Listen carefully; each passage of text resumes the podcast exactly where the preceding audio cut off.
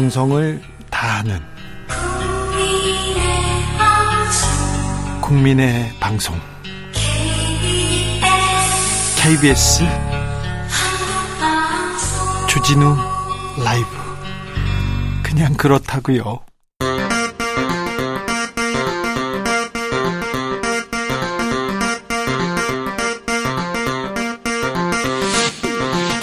주진우 라이브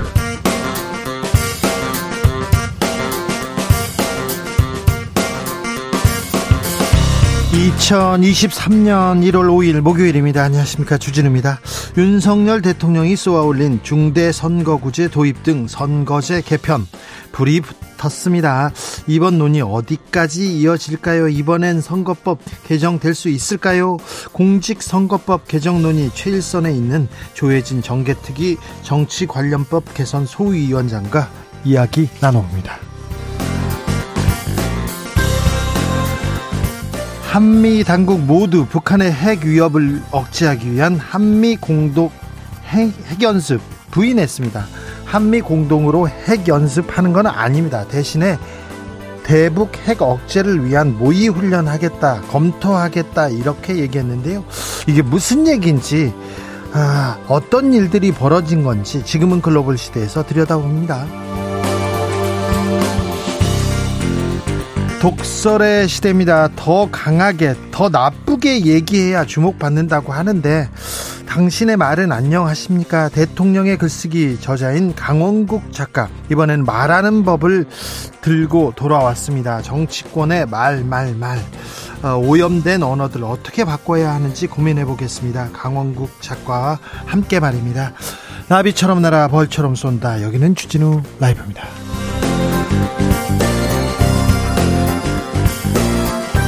오늘도 자중차에 겸손하고 진정성 있게 여러분과 함께 하겠습니다. 왼손은 거들 뿐 1990년대 일본 만화 슬램덩크란 만화가 있었어요. 엄청나게 인기였는데 음, 지금 새해 첫 베스트셀러 1위에 올랐다고 합니다. 만화가 베스트셀러 1위에 오르는 건 정말 드문 영 드문 일인데 음 아무튼 3, 40대, 4, 50대에 향수가 있나 봅니다.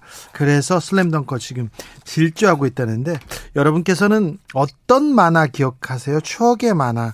아, 내 가슴을 뛰게 만들었던 그런 만화 좀 보내 주십시오.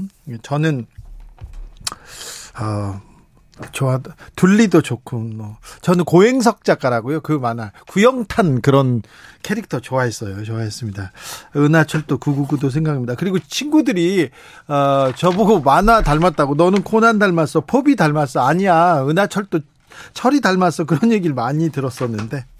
아 주말 아침마다 같이 보던 추억에 아 내가 애정하는 만화 이렇게 보내주십시오. 캐릭터도 보내주시고요. 음 방구대장 뿡뿡인가요? 뿡뿡이? 네, 뿡뿡인가? 어, 엉덩이. 아, 그, 요즘 인기라는데, 그, 그건 또 뭔지 또 알려주십시오. 만화 보면서 먹을 치킨 저희가 보내드리겠습니다. 청취율 조사 기간입니다. 여러분께서 02, 2로 이렇게 전화 오면은 이번에는 받으셔야 됩니다. 그리고 주진우 라이브 외치시면 됩니다. 아, 보이스피싱을 예방하는데 가장 특효약이라는 것도 말씀드립니다.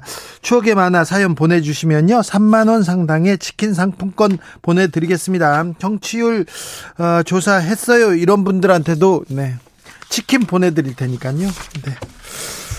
아, 문자 주세요. 일로 주시면 됩니다. 샵 9730 짧은 문자 50원이고요. 긴 문자는 100원입니다. 콩으로 보내시면 무료입니다. 그럼 주진우 라이브 시작하겠습니다.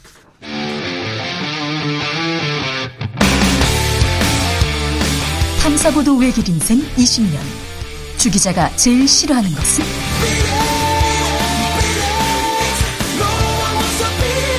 이 세상에서 비리와 부리가 사라지는 그날까지. 오늘도 흔들림 없이 주진우 라이브와 함께.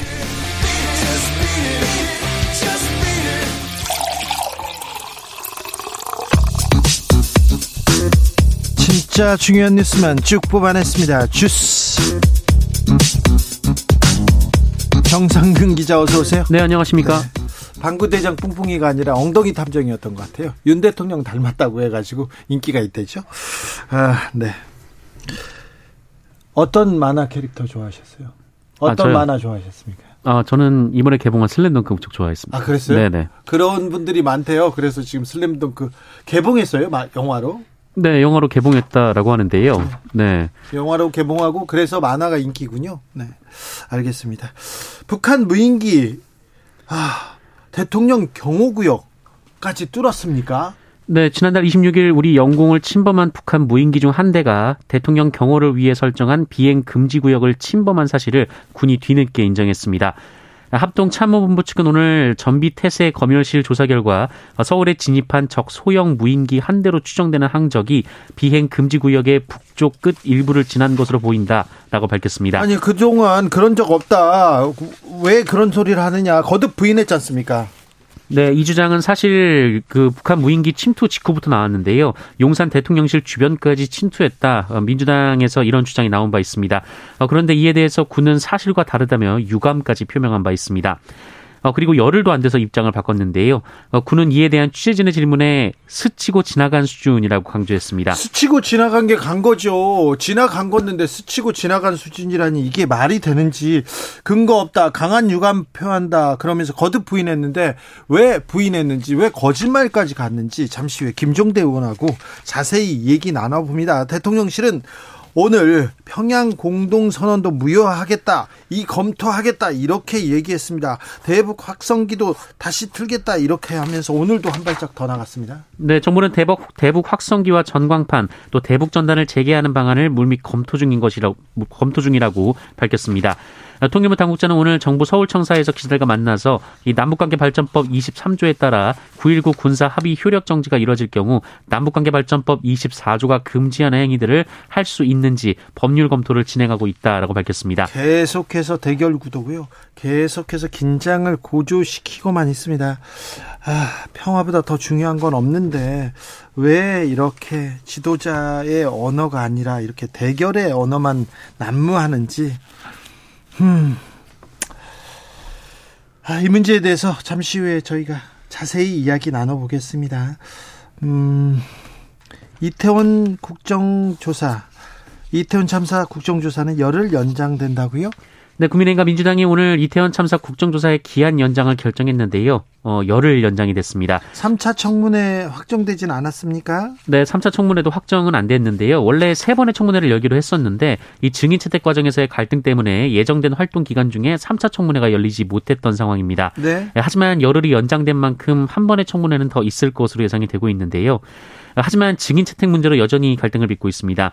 민주당은 생존자와 유가족을 비롯해서 한덕수 국무총리, 한호섭 대통령실 국정상황실장을 이 3차 청문회에서 증인으로 불러야 한다 이렇게 주장하고 있습니다. 반면 국민의힘은 닥터카 탑승 논란을 빚은 신현영 민주당 의원과 이 명지병원 관계자들을 증인으로 불러야 한다고 맞서고 있는 상황입니다. 네. 어, 이에 여야 원내대표는 이 3차 청문회의 증인은 국정조사 특위가 결정하도록 했습니다. 이태원 참사를 수사하고 있는 경찰 특수본 행안부 서울시 아, 무혐의 가닥 잡았는데 이번엔 경찰청장도 예상대로 무혐의로 이렇게 끝낼 모양입니다.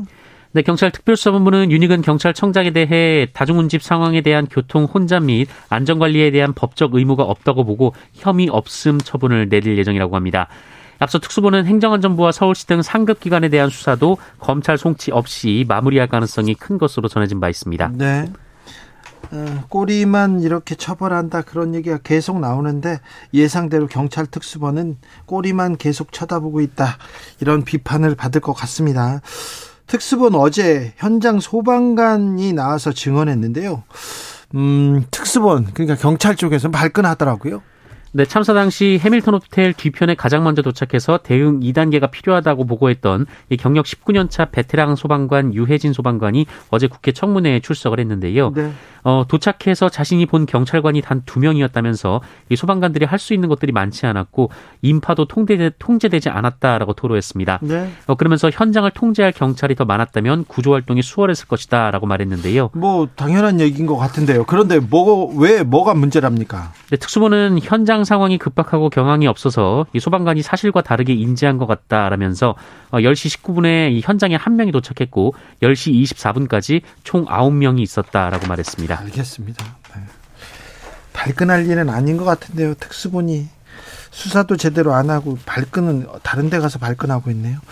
오늘 윤핵관 권성동 의원 당권 불출마를 선언했습니다. 네, 권성동 국민의힘 의원이 당대표 선출을 위한 전당대회에 출마하지 않겠다라고 선언했습니다. 뭐 워낙 뭐 인지도 그리고 또 워낙 또 영향력이 미미했어요. 음, 그런데 윤 대통령 당권 주자들 계속 만나고 있어요. 네, 윤석열 대통령 부부가 국민의힘 차기 당권 주자인 안철수 의원 부부를 관저로 초청한 사실이 알려졌습니다. 네. 어, 지난 2일 청와대 영빈관에서 열린 신년 인사회에 어, 안철수 의원에게 윤석열 대통령 부부가 초청 의사를 전했다라고 하는데요. 어, 회동 일시는 정해지지 않았고 일정을 조율 중인 것으로 알려졌습니다. 아, 뭐 거기서 한번 밥 한번 먹자고 한 거지 아직 부른 건 아니군요. 네, 앞서 윤석열 대통령은 또 다른 당권 주자인 김기현 의원을 지난달 17일 역시 부부 동반으로 관저에 불러서 만찬을 한 것으로 전해졌습니다. 검찰이 신성식 법무연수원 연구위원 기소했습니다. 네, 이른바 검언유착 의혹에 연루된 한동훈 법무부 장관과 이동재 전 채널A 기자의 대화를 꾸며 KBS 기자에게 전달한 신성식 연구위원이 기소됐습니다. 네. 예, 서울 남부지검은 오늘 이 신성식 연구위원과 보도를 한 KBS 기자를 출판물에 의한 명예훼손과 정보통신망법상 명예훼손 혐의로 불구속 기소했습니다. 이거 아시다시피 한동훈 장관 건인데 KBS에서 KBS에 제보했다는 검사 신성식 그리고 KBS 기자까지 기소했습니다. KBS는 어, 오보를 인정하고 사과까지 했는데 이거를 또 민영사 소송했어요. 한동훈 법무장관이 5억 손해배상 지금 소송을 해가지고 진행되고 있거든요. 그런데 법무부 장관 일을 검찰이 나서서 이렇게 기소한다. 기자와 어, 제보자라고 한 사람을 기소한다. 이거 검찰권의 사적 남용으로 비판받을 소지가 다분합니다. 유시민 전 이사장 건도 그렇고요. 정진웅 검사 건도 그렇고 어 문제 있어요. 뭐 사실과 달라요. 계속 고소 고발을 이렇게 계속 이렇게 남용하고 있다 이렇게 지적받을 수도 있는데 법무부 장관이 고소 고발하면 검사들이 열심히 할 수밖에 없죠. 그렇게 그러겠죠. 눈치도 보이는데 인사권자인데 이거 검찰권의 사적 남용으로 계속 이렇게 비판받아야 된다고 봅니다. 아, KBS에서 오보 인정하고 사과했어요. 그런데 이거를 민영사 소송까지 간다. 이거는 이런 일은 없었는데 하는 생각도 듭니다.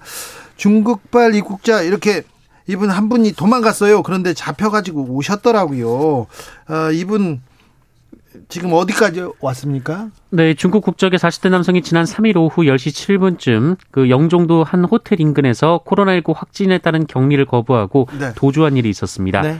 어, 이 남성은 지난 2일 중국에서 출발한 여객기를 타고 인천공항으로 입국한 뒤 양성 판정을 받고 임시 생활시설에 격리될 예정이었는데요. 네. 어, 도주를 막지 못했습니다. 중국발 입국자 양성률 상당히 높더라고요. 네, 어, 양성률이 점점 높아져서요. 2일에는 20%, 3일에는 26%가 나왔는데 어제는 31.5%까지 높아졌습니다. 어, 그래도 오늘부터는 중국발 입국자에 대해서 입국 전 코로나19 음성 증명서 제출이 의무화돼서요. 이 확진자는 다소 줄어들 것으로 예상이 되고 있습니다. 아, 그래도 각별하게 좀 각별하게 관리해야 됩니다. 우리 코로나 상황 어떻습니까? 네, 오늘 신규 확진자 수는 6만 4,106명으로 발표가 됐습니다. 어제보다 1만 4천여 명 정도가 줄었고요. 지난주와 비교하면 7천여 명 정도 줄었습니다. 위중증 환자가 571명으로 600명 아래로 내려왔습니다. 1918님께서 오늘 02 2056으로 전화가 왔습니다. 받았어요. 그런데 청취율 조사 전화였습니다. 나이 사는 곳 여러 가지 물어보던데 KBS 일라디오 주진우 라이브 잊지 않고 말했습니다. 잘했죠? 네. 청취율 주진우 라이브 청취율 대박 나길 응원할게요. 얘기합니다. 79 감사해요. 감사해. 7922님 공이 전화 와 가지고 받았더니 전화기 바꾸라고 하네요. 저는 공이 전화 많이 옵니다. 그래가지고 돈 쓰라고 돈 막 빌려준다고 아우 저한테는 막 빌려준다는 이런 전화는 많이 옵니다. 청취율 전화가 와야 되는데. 감사합니다. 주스 정상근 기자와 함께했습니다. 고맙습니다. 추억의 만화 저는 뭘 좋아해요? 어 저도 구영탄 좋아합니다. 3806 구영탄 아시죠? 아 네. 제가 고등학교 1학년 때 어, 동네에 있는 만화방에 있는 만화를 다 봤어요. 처음부터 끝까지. 네. 아, 이정화님, 주 기자님, 철이 닮았어요. 이 얘기 많이 듣습니다. 7472님, 빨간머리 앤 다시 보고 싶어요. 김혜라님, 들장미 소녀 캔디죠. 캔디죠. 아, 저도 캔디 좋아합니다. 짱구는 못 말려 극장판 나오는 짱구가 되어보고 싶어요. 5145님, 그럼 어쩜 그리 말을 안 듣는지 그냥 한번 삐뚤어지게 살아보고 싶어서. 삐뚤어지게 살아도 별, 별, 별 차이 없어요. 네. 어, 신경수님 돈 덱, 돈 데크만. 네. 주전자 나오는 만화 기억나나요? 저는 모르는데. 아, 시간 탐험대 만화입니다.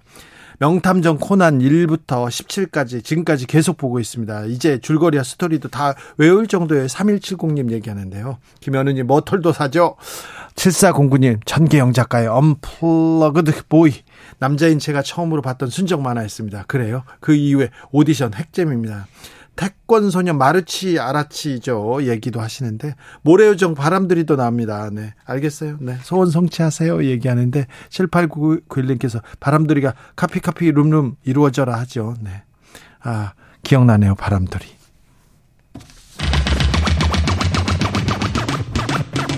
주진우 라이브.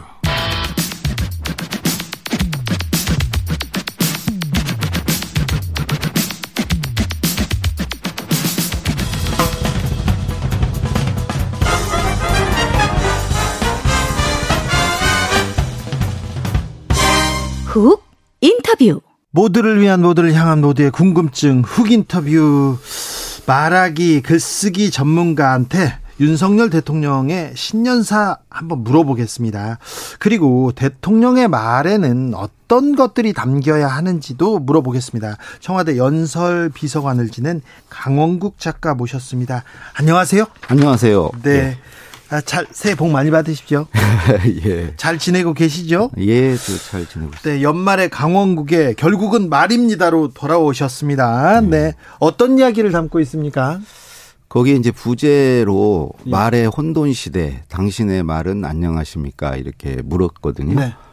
정말 말의 혼돈 시대인 것 같습니다. 네. 온갖 그 반목과 질시와 대결과 혐오와 예. 어, 그런 말들만 난무하잖아요. 혐오의 얘기, 음. 혐오의 말을 음. 더 강하게 해야 사람들이 이렇게 그렇죠. 또 호응하고 막 그 사람들이 이렇게 반응하고 자기 진영을 더 결집시키고 네. 그 진영 안에서 박수를 받고 네. 어 존재감을 드러내고 예. 이렇게 되니까 그럴수록 더 극단으로 치닫고 그러니까 그 말의 어떤 대립이 더 격화되고 네. 그 과정에서 누군가 많이 상처받고 그렇죠. 어, 그렇게 되죠. 네, 참인이 거짓이니 그런 것도 중요하지 않게 계속해서 혐오를 쏟아붓고 있습니다. 음. 특별히 정치권들이 그렇게 하고 있어서 음. 아이들이 보고 배울까 이렇게 생각하는데 음. 음, 작가님 대통령의 신년사 어떻게 보셨습니까? 못, 못 봤는데요. 아, 못 보셨어요? 안 보셨어요? 아, 근데 그 예전에 이제 쭉 그 신년 회견이 있었잖아요. 네? 신년 이번에 회견도 없고 그 그래서 이제 누가 그걸 찾아서 듣지는 않잖아요. 네. 들리니까 네. 듣지. 아, 그렇습니다. 근데 신년사를 일방적으로 이렇게 발표를 하시면 네. 사실은 저는 좋은 기회를 놓치는 거라고 생각해요.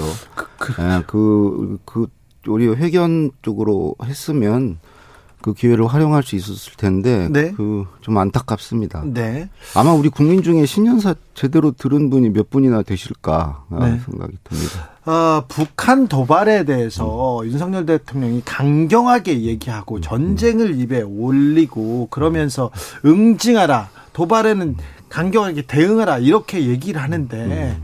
이 대통령의 말은 어떻게 보셨어요? 사실 대통령의 말은 그러니까 국민을 불안하게 한다거나 어, 음, 그러니까 이 불안하기보다는 이제 그 안정감을 주고 네. 그 그러니까 국민들을 행복하게 하고 희망을 갖게 하는 말을 사실 해야 됩니다. 예. 근데 그 온통 말들이 불안을 부추기고 그 어떤 대립과 갈등을 일으키고 어, 이런 말들로 전철되기 때문에 사실 그 국민들이 지난 한 해 그런 얘기 들으면서 되게 피곤하고 네. 어, 그랬을 것 같습니다. 네. 올해도 계속해서 북하고 이렇게 대결 구도로 음. 저렇게 강경 발언을 쏟아내서 어떻게 하나 불안하다 음. 이런 사람들 음. 많아요. 그래서 뭐 어떤 음그 정말 전략적으로 네. 발언을 해야 되거든요. 예. 심사숙고해서. 예. 그리고 대통령은 더 그래야죠. 당연하죠. 네. 그리고 당연히 전쟁보다는 평화의 길로 가야 되지 않겠습니까? 네. 근데 대통령이 말이 어느 쪽을 향하고 있는가 굉장히 중요한 문제죠. 네. 결국 말이다. 대통령은 말로 국정을 운영한다. 말에 정책과 철학과 비전이 담기고 말로 공직 사회를 이끈다. 말로써 국민에게 위로를 주고 희망과 용기를 북돋기도 한다. 이래야 되는데 네. 조금 말을 해서 대통령이 사실 점수를 따야 됩니다. 말을 점수를 하면 잃기보다는 네. 그래야 국민이 행복합니다. 네. 아, 점수 따는 말을 좀 하셔서 그 점수 따는 말 다른 거 아니고 뭔가 희망을 주고 낙관적이고 긍정적이고 감사를 표하고 칭찬하고 예. 어 어떤 자신감을 심어주고 이런 쪽의 말의 비중이 커야 되는데 오히려 그 반대쪽으로 자꾸 가시는 것 같아서 예. 예. 대통령 얘기는 아니고요. 음. 근데 아닌데 제가 아는 분 중에 예, 얘기를 할 때 꼭 비속어를 쓰는 분이 있어요. 예. 비속어를 자주 쓰는 사람은 그 사람의 말은 왜 그럴까요? 그거는 이제 그 살아온 과정과 그분이 그동안에 처했던 환경에 영향을 받겠죠. 그런 비속어를 써도 예. 문제가 없었고 네. 어 그게 누가 지적하는 사람도 없고 예. 뭐 그런 데서 쭉 살아온 분들은 어 쓰죠 비속어를 비속어를 쓰면서 그게 오히려 이제 그 어떤 동료의식 그런 걸 이렇게 동질감을 이렇게 갖게 만든다고 생각하면서 그걸 막 쓰게 되죠. 네. 그 임자를 한번 만나야죠. 임자를 만나야 한번 됩니다. 임자만 따끔하게 당해봐야. 혼나야 됩니까? 아, 그, 그, 안 쓰지. 네. 그걸로 손해 본 적이 없으니까, 누가 지적하고 해서 문제가 된 적이 없으니까 계속 써왔던 거예요. 비속어를 쓰고 그러면 너 잘못하고 있다 주변에서 얘기를 해야 될 거 아닙니까? 그동안 없었던 거죠, 그런 사람이. 아 그래요? 유흥수님께서 혐오를 조장하고 선동하는 생계형 방송인들이 문제입니다. 굳이 누구라고는 얘기 안 할게요. 얘기하는데 그거 문제입니다. 0464님 앞뒤 가리지 않고 센 말 좋아하는 저 지도자라 걱정입니다. 이렇게 얘기하는데 아, 선생님이 지금껏 보시기에 아름다운 말을 하는 정치인이 있었습니까? 그러니까 정, 그 말이라는 게, 예. 그, 우리 말이 좀 거치냐, 거칠지 않냐, 예. 말이 뭐 수려하냐, 달변이냐, 이런 문제가 아니고, 네. 그 말의 내용이 그 말을 듣는 사람에게 어떤 뭐 도움이 되고 어, 어, 그, 어떤 영향을 끼치느냐. 네. 이제 그것에 따라서 말에 좋고 나쁨이 있다고 생각합니다. 예. 누구 말을 들었는데 막 용기도 얻고 위로도 받고 뭔가 내가 모르던 것도 알게 되고 네. 그런 말이 좋은 말인데 당연히 제가 모셨던 분들은 다 그런 말들을 하시는 분이었죠. 그래요. 노무현 대통령, 김대중 대통령. 김대중. 대통령. 네. 아, 아름답지 않은 말을 하는 정치인은 누가 보입니까? 아까 얘기하신 뭐 욕설을 한다거나 거짓말을 한다거나 어뭐 남 탓으로 돌린다거나 어 책임지지 않고 늘 그 책임을 아랫사람에게 돌린다거나 사실 이런 말들이 책임지지 않는 말, 어 그러고도 사과하지 않는 말 네. 이런 게 아름답지 못한 말이죠. 예. 그리고 맨날 뒤에 가서 이제 뒷말 하는 경우 네. 이미 지나간 시절에 대해서 아 그때 그랬어야 하는데 그 탓이야 이러면서 이제 그리고 지금 당장에도 네가 잘못해서 그래 본인의 어떤 당사자 의식은 없고 자기 책임은 없고 그러니까 사과도 않고 예. 어 탓을 남으로 이렇게 돌리는 말 예. 사실 그런 게 제일 안 좋은 말 아닌가요? 잘못을 하면 네. 사과를 하면 되죠. 그렇죠. 네. 근데 자기가 자- 당사자가 아니라고 생각하는 거죠. 내 잘못이 아니- 아니라고 생각하는 거예요. 자기는 그냥 심판자고 예. 나중에 결과를 가지고 평가하고 응징하는 사람이지 어, 내가 잘못한 게 아니죠. 아래서 누군가 이전에 누군가 뭔가 잘못을 한 거죠. 그러니까 사과할 일도 없는 거죠. 자기 잘못이 아니니까. 어, 이 사안을 어떤 사안을 객관적으로 자기는 다른 곳에서 쳐다, 쳐다 보는 심판자가 돼버리는 거네요. 그렇죠. 늘은 늘 그런 입장에 서 있던 분들은 그런 시각으로 접하는 거죠. 그리고 사실은 지도자가 되려면 네. 좀 자아를 확장해야 되거든요. 공동체 일이 내일이고, 네. 어, 오늘의 일만이 아니라 내일의 어떤 일도 내일이고 다 자아를 확장해 생각해야 되는데 그 나와 다른 사람을 이렇게 구분하고 다른 사람의 탓으로 돌리고 사실은 그 다른 사람의 일도 다 내일이죠. 어, 그렇죠. 예, 아래 직원이 잘못하면 다 내일이고. 그렇죠. 다 그런 거죠. 책임자, 지도자가 그런 자리에 있는 거 아닙니까? 그렇죠. 네. 어, 이번 이태원 참사에서도 행안부 장관이 너무 이렇게 다른 사람 얘기, 다른 일, 다른 나라 얘기처럼, 다른 별 얘기처럼 하는 게 저는 이- 이해가 안 되더라고요. 음. 그가 이제 그런 게 결국은 저는 그그 공감력이 있어야 자아를 확장할 수 있다고 생각합니다. 남의 일을 내 일 같이 생각하고 예. 그게 가능해진다고 생각합니다. 네. 늘 자기만을 위해서 살고 자기가 전부인 사람은 그 남의 일에 대해서 무관심하고 그 자기 일처럼 생각을 않는 거죠. 그러면 자기 책임은 아닌 거죠. 예. 어. 어, 강원국의 결국은 말입니다. 이 책에 청와대에 계시면서 대통령의 말을 많이 들었던 경험에 대해서 이렇게 쭉 적어놓고 계신데요. 예.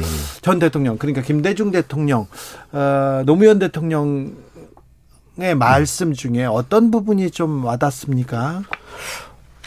일단은 말이 얼마나 중요한지를 아셨던 분들이고요. 네. 그런 중요한 말을 위해서 준비하는 시간을 정말 많이 갖는다는 아. 거죠. 아. 말을 하기 위해서 한마디를 말을 위해서. 한마디에 말을 하기 위해서 몇 시간씩 숙고하고 예. 또 책을 읽고 남의 말을 듣고 예. 이래서 충분히 준비된 말, 숙성된 말을 예. 하시죠. 예. 어 그리고 나서 이제 말한 이후에도 네. 자기 말에 대해서 반성합니다. 그래요. 아, 그래서 사과가 필요하면 사과하고 예. 어 그때 그 말 하지 말았어야 돼 잘못했다 싶으면 네. 어 사과하고요. 예. 그러니까 말의 전후가 있는 거죠. 말의 맥락이 있는 거죠. 네. 음. 말을 잘하고 싶어요, 작가님. 근데 말을 잘하려면 어떻게 해야 됩니까? 뭐가 중요합니까? 저도 전혀 이제 말을 못하던 사람에서 지금 이제 말로 밥 먹고 살아보니까 네. 우선 저, 저의 경우는 첫 번째 혼잣말 많이 합니다. 혼자 걸으면서 말하는 거요. 그래요? 그다음에 두 번째는 말동무가 있는 게 굉장히 중요하다고 생각합니다. 저는 아내가 이제 제 대화 상대로서 늘 말을 주고받으니까 대화를 많이 하는 거 예. 이것도 중요하고요. 예. 그다음에 말한 후에 누구 친구 만나서 말하고 집에 돌아오는 길에 이렇게 복귀해 보는 버릇. 네. 아 내가 오늘 무슨 말 했지? 아 이 말을 깜빡했네. 아 다음엔 이 말 해야지. 아니면 아 이 말 이렇게 하지 말아야지. 이런 복귀를 늘 하는 것을 일상화하면 네. 뭐 누구든 저는 말을 잘할 수 있지 않나.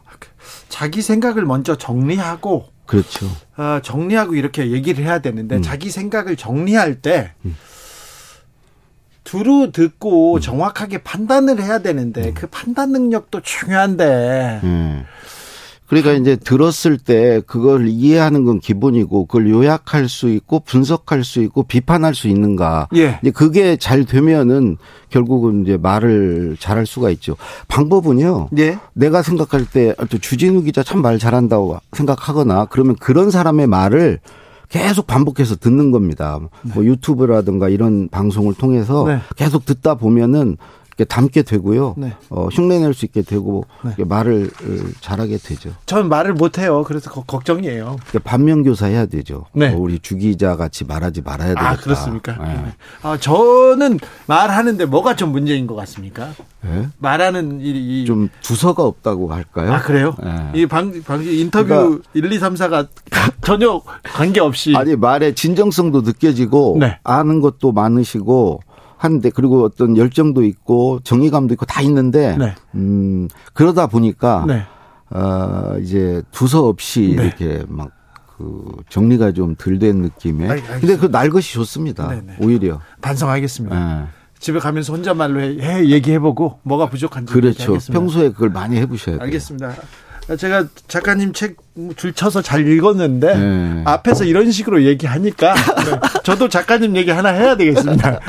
자 정혜경님께서 작가님 말할 때요 에 하고 뭐 추임새 같은 거 말 쓰는 사람 있지 않습니까? 네. 이거 버릇 고치려면 어떻게 해야 되나? 간단합니다. 모니터링 해보시면 돼요. 자기, 자기 말을 녹음해가지고 요즘 스마트폰 좋지 않습니까? 그런데요. 네. 자기 목소리 듣는 게 그게 쉽지 아, 쉽지 않죠. 그렇죠. 근데 그걸 참고 네. 한번 들어보세요. 들어보면 그러면 거슬리는 부분이 있거든요. 예, 예. 어, 그거 이제 바로 고칠 수 있습니다. 그렇습니까? 네. 네. 저는 제 방송 못 듣거든요. 잘 저도, 들어야 저도 그래요. 그래요? 네.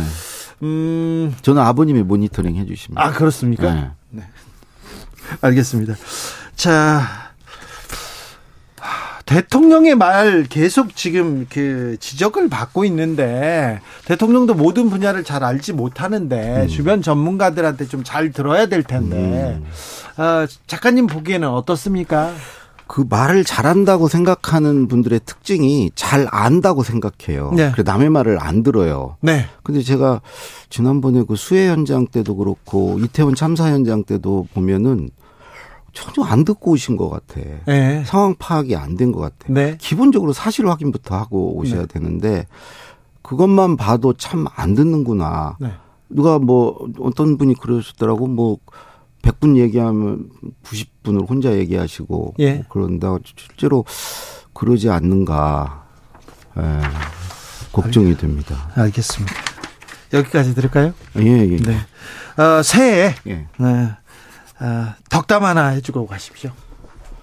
아, 올 한 해 뭐 여러모로 어려울 것 같은데요. 네. 어, 우리 이제 봄이 멀지 않았으니까요. 네. 잘 견디면서 서로 격려하면서 네.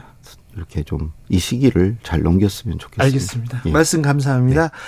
결국은 말입니다로 들어왔습니다. 강원국 작가와 함께했습니다. 감사합니다. 고맙습니다. 교통정보센터 다녀올까요, 오수미 씨?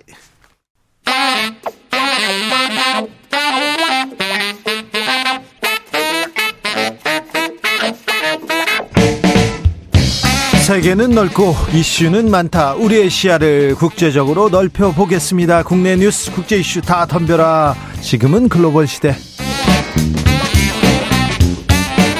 국제적 촉회 세계로 들어가 봅니다. 군사 외교 안보 전문가 김종대 전 의원. 안녕하세요. 안녕하십니까. 세계적인 평론 스케일 임상훈 인문결 연구소장 어서 오세요. 네, 안녕하십니까. 네. 속보 말씀드립니다. 국정원에서 북한의 리용호 숙청 확인됐다고 합니다. 처형 여부는 확인 안 된다고 하는데 어, 북한 무인기 관련된 거 아닌가 이런 얘기도 있고요. 아닐 가능성도 있다 이런 얘기 나옵니다. 의원님 어떻게 보셨어요? 예, 리용호는 외교관이기 때문에 네. 아마 북미 협상 실패 이후에 어, 북한 외교 라인들에 대한 어떤 전면적인 그 문책이 따르는 일환이라고 보고요. 예. 어, 무인기에 대해서 숙청 내지 강등이 예사 저 연결되는 인물은 박정천 총참모장입니다. 네, 군사 군사 분야의 1인자라면서요. 그렇습니다. 그런데 어 이번에 67명의 인사가 있었어요. 예? 이번에 새로 그 퇴출된 사람들이 67명에 일어났는데 주로 조직 문제라고 알려져 있고 해서 박정천이 꼭 무인기 때문인가 예. 이거는 좀 의문시되는 게 일반적인 어떤 물갈이 세대 교체로 볼 수가 있고요. 예. 그다음에 리영호는 지금까지 김정은 위원장의 그 대미 외교에서의 트라우마, 네. 그다음에 한미를 대상으로 한 어떤 그 동안의 어떤 모든 외, 자신이 공들인 외교에 대해 가지고 어떤 총체적인 실패 내지는 파산이라고 보는 거 아닌가. 그래서 이런 어떤 외교적인 전선에 있었던 최고 책임자를 사실상 어, 숙청한 것이 아닌가 하는 네. 생각이. 여기서 또 물어보겠습니다. 북한 무인기가 네. 용산 대통령실 부근까지 왔다. 네. 이게 지금껏 부인하다가 지금 인정했습니다. 네. 이게 주는 의미가 뭡니까? 저는 최후의 방어선이 뚫렸다. P30, P73. 그 비행 금지 구역은요. 예. 이게 마지막 방어 그 선입니다. 그, 그 안에는 안으로는 뭐든 날아가면 안 되잖아요. 격추예요. 격추죠. 격추입니다. 그러니까 세 가지 개념이 있는데 감시 구역이 있거든요. 예. 이건 관악산까지 가는 거예요. 그래서 여객기들이 보면은 관악산 연주대 남쪽으로 비행하지 않습니까? 예. 그 안으로 안 들어와요. 예. 이건 감시 구역이고 그 다음에 경고 구역이 있는 거거든요. 여기에는 이제 경고 사격도 할 수 있고 퇴거 조치도 할 수 있어요. 마지막이 이겁니다. P73 비행 금지 구역인데 비행 금지 구역 거기는 뚫리면 안 되잖아요. 이건 안 되는 거예요. 여기는 격추하는 구역이에요. 그렇게 되니까 여기서 이번에 군당국의 발표는 뭐냐면은 스치듯이 침범당했다 그러는데 말이 안 됩니다. 스치는 거하고 그냥 가는 거하고 뭐가 달라요? 그리고 700m 안쪽으로 들어온 거예요. 네? 이게 어떻게 스치는 겁니까? 푹 들어온 거지. 그래가지고 거기서는 저 대통령 관저와 집무실이 다 그 감시권에 들어가고 거기서 그냥 다 보이는 거 아니에요? 예, 그다음에 만일에 유사시에 그 이게 공격용으로 돌진하면은 1분 이내 타격 거리에 있어요. 네. 그럼 여기는 마지막 그 방어선이라고 봐야 되고 여기가 침범당하면은 비상경호 사태를 발령해야 돼요. 그러니까 그날 원칙적으로 따지자면은 대통령이 벙커로 갔었어야 돼요. 근데 그런 일도 없었죠. 없었죠. 아, 열흘간 모르고 있었는데 그 동안에. 네. 그 26일 날 들어왔거든요, 무인기가. 네. 그리고 어제 이게 이제 대통령과 국방부 장관에 보고됐다 그러니까 그럼 뭡니까? 연말 연시에 걸쳐서 열흘간 모르고 있었던 거예요. 머리 위가 뚫린 질려. 그러면은 저기 알았다면은 비상사태고 네. 몰랐다면 무능이 되는 겁니다. 네. 그런 면에서 이건 정말 심각한 문제고. 예. 근데 이렇게 뭐 스치듯이 가고 용산은 안 뚫렸다. 이렇게 변명을 해버리니 더 어이가 없죠 이게. 스친 것도 아니고 쑥 들어왔고. 예. 그리고 용산 안 뚫린 게 아니라 푹 뚫렸고. 네. 아니 심장에 찔리면 찔린 거지 심장을 살짝 찔렸다 그럽니까? 스치듯 예. 네. 스치면 일단 심장은 타격을 입으면 입은 것이죠. 네. 그래서 이러한 부분들에 대해 가지고는 군이 정직하지도 못했고 네. 또 이번에 이 저 침범 사실을 알게 된 것도 야당의 의혹 제기가 있었음에도 불구하고 김병지 의원이 계속해서 의혹 제기를 했는데 계속 거듭 부인하고 심지어 군 관계자 이적 행위라고까지 했어요. 그 거짓말한 거잖아요. 발언에 대해서 거짓말한 거잖아요. 그랬는데 이번에 그 합참의 전비태세 검열실이 작전 검열을 한 겁니다. 여기가 원래 하게 돼 있어요. 그러고 보니까 예하부대라고 하는데 아마 수도방위 사령부에서 이 작전을 관장하는데 예. 거기에서 그 항적에 표시된 것 중에서 의심스러운 건 빼버리고 네. 좀 확인된 거, 유효한 거, 뭐 이런 것만 추려서 보고를 한 것 같아요. 그러니까 누락이 된 항적이 있는 건데 이걸 뒤늦게 발견한 거거든요. 그러면 제가 이해가 안 가는 게 이건 경호처하고 시스템 연결이 안 돼 있냐.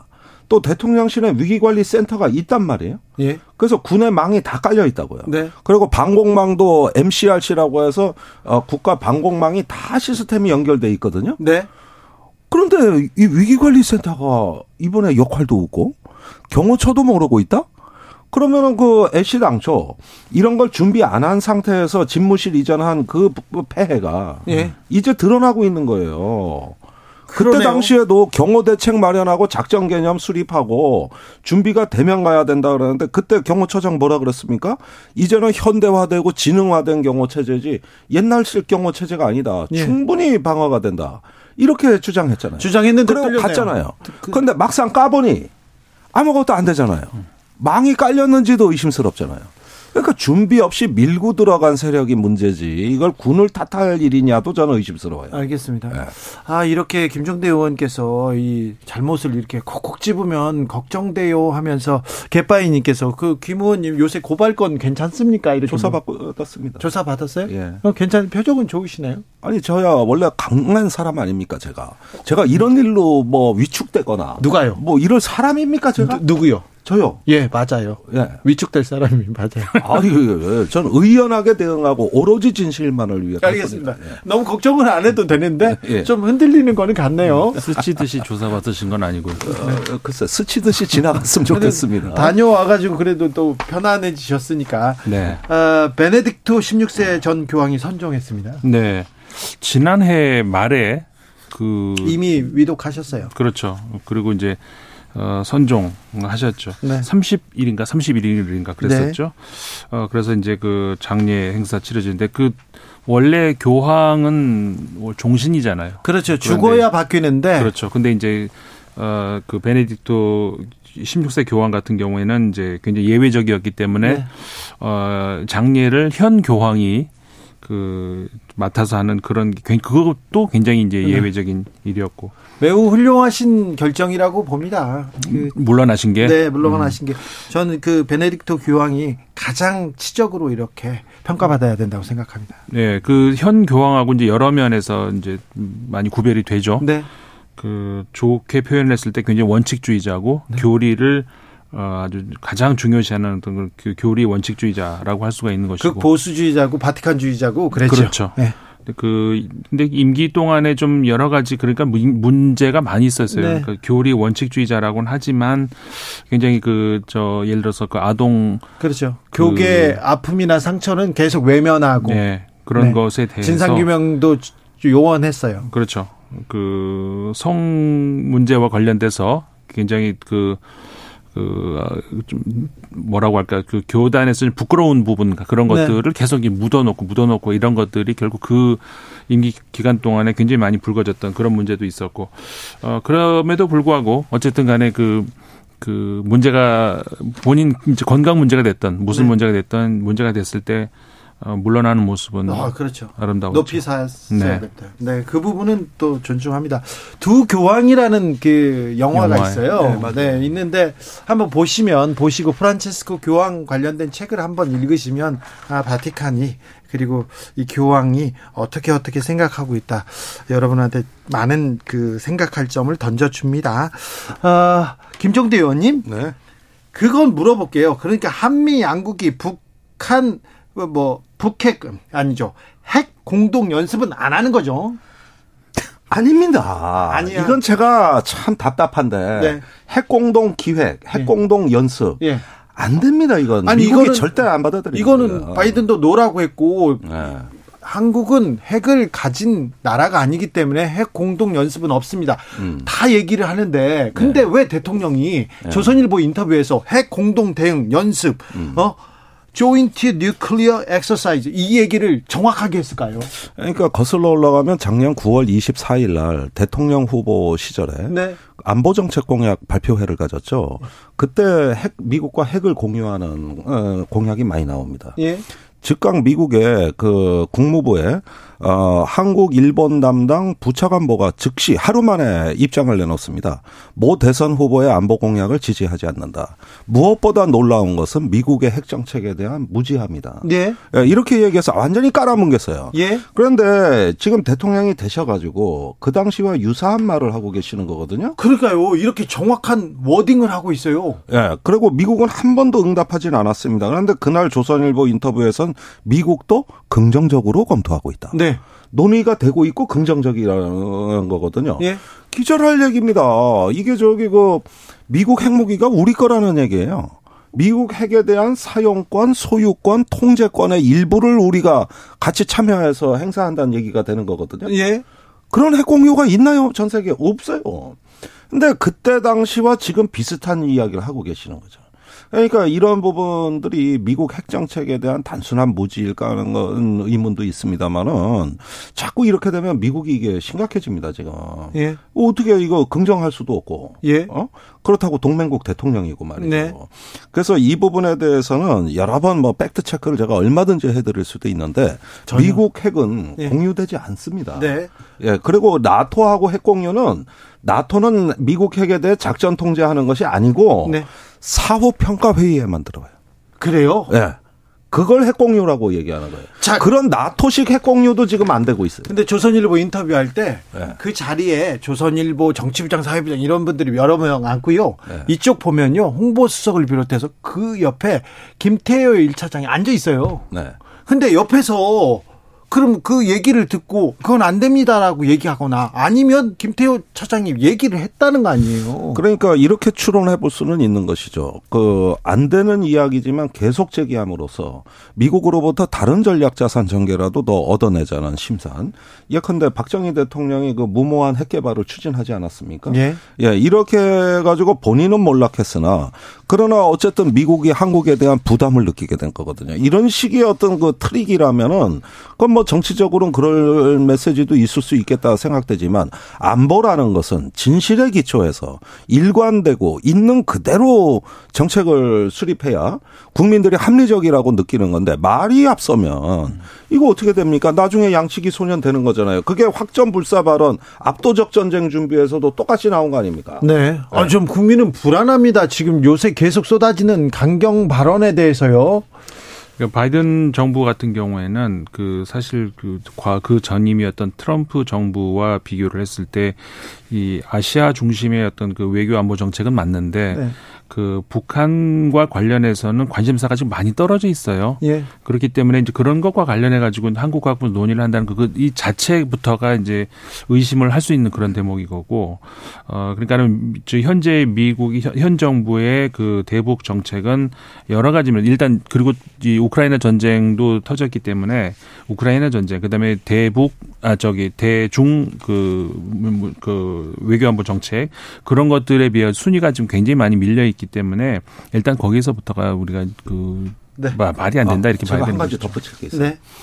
그 바이든 정부 들어와 가지고 트럼프가 그 추진하던 전술핵 개발을 전부 백지화했습니다. 그러니까 지금 미국이 갖고 있는 전술핵은 B61 중력 핵폭탄밖에 없습니다. 이건 소량이에요. 유럽 방어를 위해서 갖고 있는. 그러니까 전략 폭격기에서 싣고 오는데 방공망이 조밀한 북한의 핵폭탄을 폭격기가 싣고 들어갈 수가 없어요. 그러면 트럼프 대통령이 개발하던 핵 순항 미사일이나 잠수함 발사 핵 미사일이 있어야 되는데 이걸 바이든이 다 없애버린 겁니다. 왜? 핵이 실전에서 사용될 가능성이 높은 전술핵 무기는 어 이게 사용될 가능성이 높기 때문에 핵 없는 세상을 위해서 중지한 거예요. 그러면은 한반도에 지금 우리가 미국에 원하는 건 전술핵인데 여기에 같이 공유할 전술핵이 없습니다. 존재하질 않아요, 아예. 그런데 무슨 핵 기획 그룹을 하고 계획을 수립하고 연습을 하는 거죠? 네. 대상이 뭐냐 이게 대상이. 네. 네. 자, 중국 코로나 상황 점점 심각해집니다. 우리한테 미치는 영향이 아, 결코 적지 않아서 저희는 계속 걱정하고 있습니다. 어, 전 세계적으로 우리나라처럼 그 중국발 그 관광객들을 통제하는 그런 나라들이 있고 많이 이제 점점 늘어나고 있죠. 그다음에 또 반대로 또 받아들이겠다는 나라들도 좀 많이 나오고 있어요.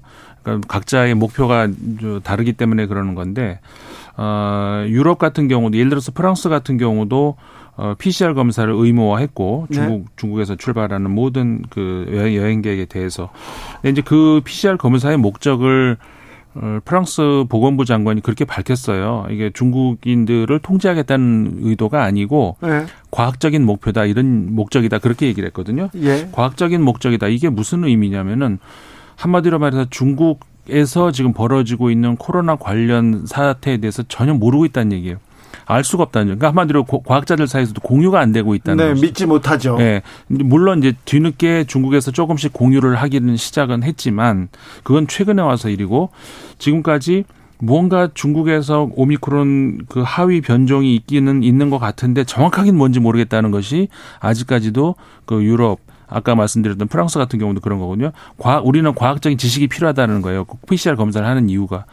그만큼 지금 공유가 안 되고 있다는 것이죠. 그게 이제 가장 큰 문제라는 것이고 뭐 근데 아까 말씀드렸던 몇몇 나라 인도네시아 같은 경우에는 오히려 중국 와라 받아들이겠다 이렇게 했는데 거기는 원래 그 중국 그 관광객들의 어떤 수입으로 굉장히 그 큰 짭짤한 재미를 보던 나라인데 뭐 200만 명씩 뭐 1년에 이렇게 오던 게 코로나 기간 동안에 뭐 몇, 7만 명? 뭐 이렇게 왔다는 거거든요. 네. 그거를 어떤 뭐 회복해 보겠다고 이렇게 하는 모양인데 글쎄요. 그게 좋은 결정인지 모르겠습니다.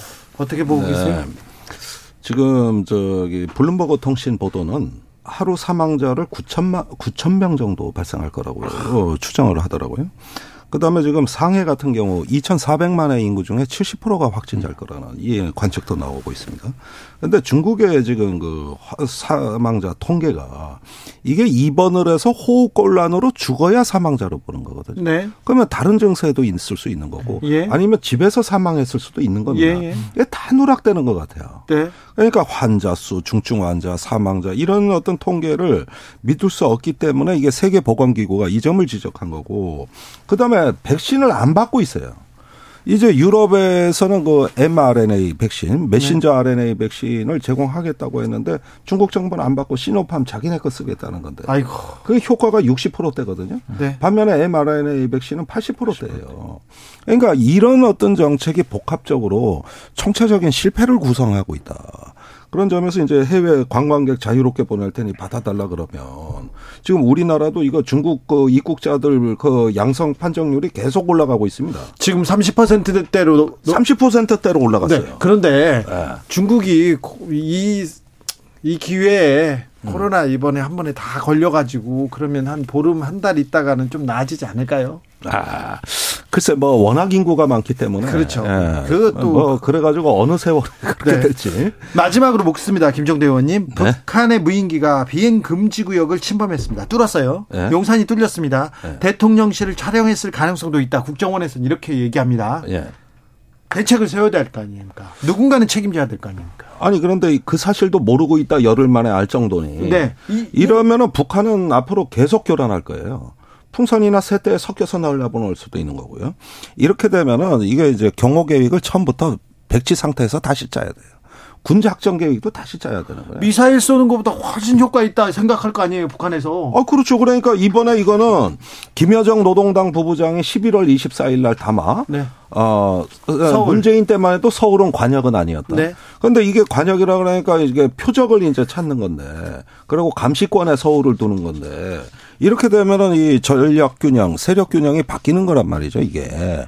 이러니까 이거는 용산 집무실 이전할 때부터 예고된 가장 우려했던 취약점이 지금 드러나는 거예요. 자, 집무실 어. 이전에 취약점을 지금 노출했다. 그러니까 군에 준비할 시간을 안 주고 밀고 들어오니까 이게 군의 잘못만도 아니라는 거예요. 아, 제가 네. 보니까. 군의 잘못만 그렇죠. 군한테 다 책임지라고 할, 할 수도 없네요.